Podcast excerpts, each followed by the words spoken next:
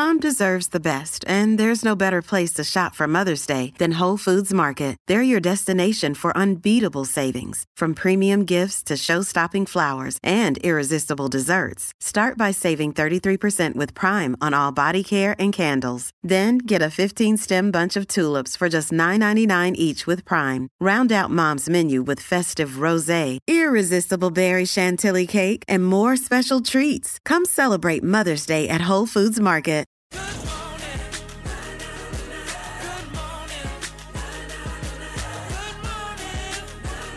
Harrison Agents. To buy, sell, or rent in Tasmania, search Harrison Agents today. Breakfast with Tim Payne and Brent Costello. 8.42 on this Monday morning, SEN Tassie Breakfast with Brent Costello and Tim Payne. And joining us in the studio now is the new CEO of Football Tasmania, Tony Pignata. Welcome to SEN Tassie Breakfast. Tony, nice to see you, mate. Yeah, good morning. Uh, we Tell caught you, up. you had Hamish worried yeah, there for a bit. He, couldn't find you. He was Sweating. he's sweating. we got there in the end. Tony, uh, we caught up a couple of weeks ago for the news. You've had a, a couple of extra weeks to settle into the role since then. How, how are you finding it so far? Yeah, it's been great. Um, yeah, just sort of uh, just getting an understanding of the lay of the land here in, uh, in in Hobart and Tassie and the football and what's uh, what's required. So it's been you know, it's been interesting, but um, getting out out and about, and it's uh, it's been good. You've, you've held some high profile roles in the game in Australia. What what drew you to Hobart and Tasmania? Um, I, I just think the uh, the opportunity here. Um, I mean, it's a massive sport, as we know. You know, globally and, and even in Australia, and, and I think the vision that Football Tasmania has with uh, with the board and and, and Bob uh, Bob Gordon as president is uh, is something that really appealed to me. The opportunity to come here and, and make a difference.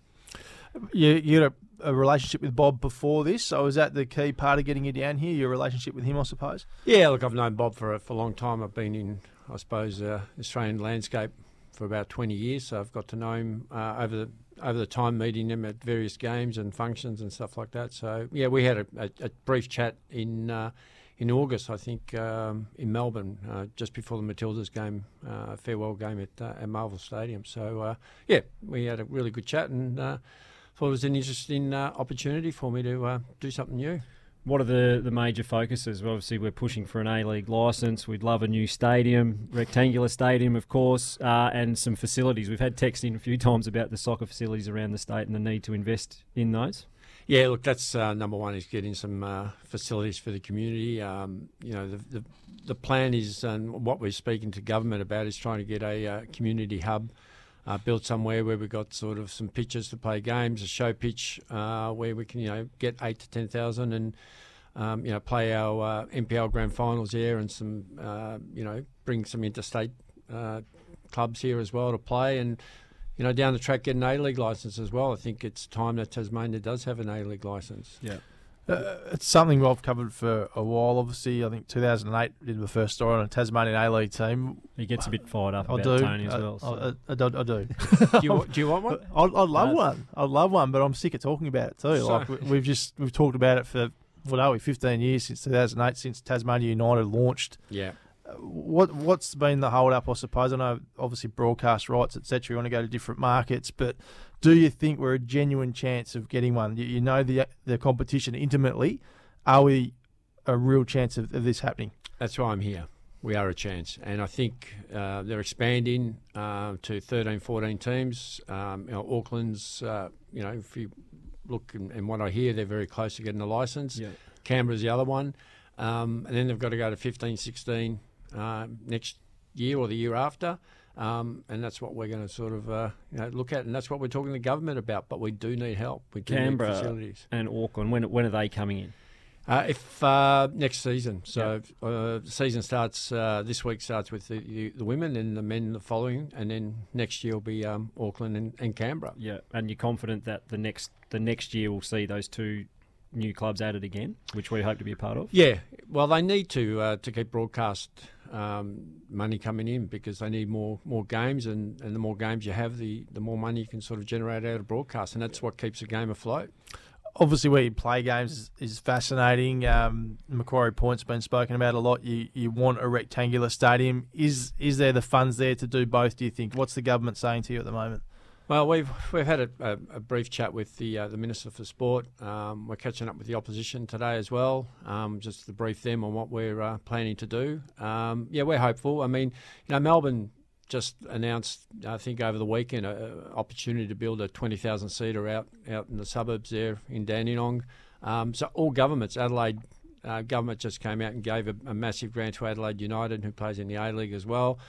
Perth government have just built facilities for Perth, so you know I think the government needs to sort of step up and. You know, the focus has been AFL. It's all I'm hearing here about AFL, AFL. Um, you know, we're the biggest participant sport here in, in, in Tasmania. We're over, you know, 30, 38,000 you know registered players and, and participating in the game. So, you know, we, we, we want to put up a hand uh, hand up and say, okay, well, have a you know have a look at us and help us out as well. And would that involve a, a high performance centre or a training centre also? And is there has there been any locations kind of spoken about, or is it too early day? Yeah, too early. Um, but yeah, would would include a high performance centre where you can play sort of uh, elite uh, teams, and our state teams can train there. Um, and you know, with with grounds at a premium here, it'll be a, a fantastic opportunity. Has there been? Sorry, Breno. Has there been uh, one thing that fascinates me at the moment? We're talking about an AFL high performance centre, cricket high performance centre, stadium. Uh, the jack jumpers are, are getting one out at Wilkinson Point. Is has there been any time where we've all got in the one room and tried to combine a couple of these, than spending sixty million here, sixty there, fifty there, maybe eighty, and get three clubs at the one venue with a soccer ground, particularly for the high performance training centres? Look, that could work. I mean, it works in uh, in Melbourne. Yeah. Um, you know, Melbourne Victory and uh, Melbourne Storm, Storm. and uh, Collingwood Collingwood. are there. They're all there. Yeah. You know, it's fantastic. Yeah. Basketball's Look, across the road. Yeah, I mean, if you look at from a sport opportunity, what Melbourne has done that precinct is, Yeah. is fantastic, and look, it, could work. Um, but uh, you know, they, they want to build this AFL stadium, but you know, when, when's it going to get built? You know, who knows? So What What's your biggest concern about playing in an oval stadium? Is it the capacity and um, not having a big enough crowd to make the atmosphere? Is it simply that it's just better to be played in a rectangular? What's your major gripe with that? Well, I think the APL requirements are now that you need a, a rectangular stadium. Um, you know, FIFA, for example, have come out and said that they won't play any World Cup games at oval stadiums under forty thousand. So if Australia wants to bid for the you know 2034, they need to build nearly like twelve stadiums. um, so it's quite. Can they be retractable? Would they use that? They that? can, but that's so expensive. I mean, Yeah. and Marvel's retractable. They don't even use it now. Just the expense to pull the seats in and out, um, etc. Yeah. Look, we can build, uh, you know, stadia for, for around about you know fifty million dollars. Um, it's modular. Uh, it's what you know sort of is done around the world now. It's like a basically all comes in bits and pieces, and it's fantastic. If you look at some of these uh, stadiums around the world, the way they're built, um, you don't have to spend billions of dollars. Um, you know, the football stadium that they want to build at uh, McMahon's Point, um, whenever that that is, um, you know, potentially you could play a um, you know an international game there. Um, you could bring the Socceroos here or the Matildas, which would be fantastic. Well, just our listeners, I'm not sure how, how well you know it, but with that, the cost of bringing in rectangular seats, what's the actual cost of that if they're already built in the stadium, I suppose? Um, I'm not sure, but I, I've heard you know sort of like hundreds of thousands of dollars every time they bring it in and bring it out. And it's you know I've been at Marvel Stadium when they've done it. It's not a great look. I mean, a rectangular stadium will bring the atmosphere. You know, we, we believe we can get you know ten thousand to a game. Um, you know, eight to ten thousand, and and the atmosphere is, is electric. It brings everyone close. It creates that supply and demand.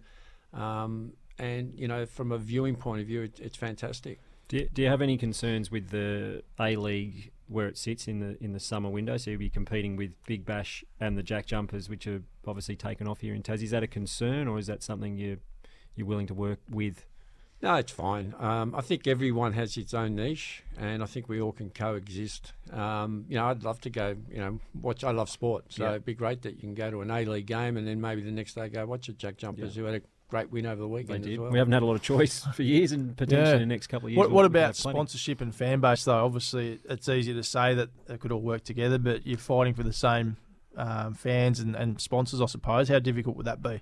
I think from a fan base, we've got enough participants and you know, people keen on the game. Uh, we would would get um, you know a, a good following. Um, sponsors is uh, yeah, it's something that you've got to work at. um, you know, there are sponsors out there that we can sort of attract, etc. And um, there's sponsors that are based not only in Tasmania but in Australia that want to you know, grow the market as well. So that's a good opportunity to uh, for them to get into a, another market. Just oh, I just Quickly, wanted to, Tim. uh, yeah, before we did let him go, I wanted to ask about your time at Sydney FC and when you were obviously around when Del Piero came in. That must have been a, a great time in soccer in, in the country. That was, I remember it as a youngster, that was it was booming when he was signing. He was such a big name. Youngster, it was Yeah. ten years ago. It was booming though. I was, uh, I was, look, it was just something surreal to be honest. To uh, even just, you know, contem- for him to contemplate to come and play in Australia after what he achieved, and yeah, it was, you know, it was just an email sent to his uh, brother, who's his manager, and they said they started talking, and next thing I knew, I was in Torino, you know, Yeah. at a press conference with him, and you know, it was just massive news in, in Italy because he was an, he was actually voted the number one sports person the day before, um, and I remember saying to his brother, he's not going to get any more money because of that. But he was fantastic for the game. He uh, he arrived and. Uh, yeah, the game exploded, um, but you know, sort of COVID sort of uh, pushed the game back a little bit, so it's it's you know it needs to recover a, a Yeah. little bit as well, and it is. great to have you in, Tony, and hopefully Pleasure. we'll talk to you a lot more as uh, the role continues for you. Appreciate your time on SEN Tassie Breakfast this morning. Thanks, guys. Tony Pignata, the new CEO of Football Tasmania, joining us here in the Salamanca studios. We're off to our final break of the morning and back to wrap up the show next. Thank you, mate.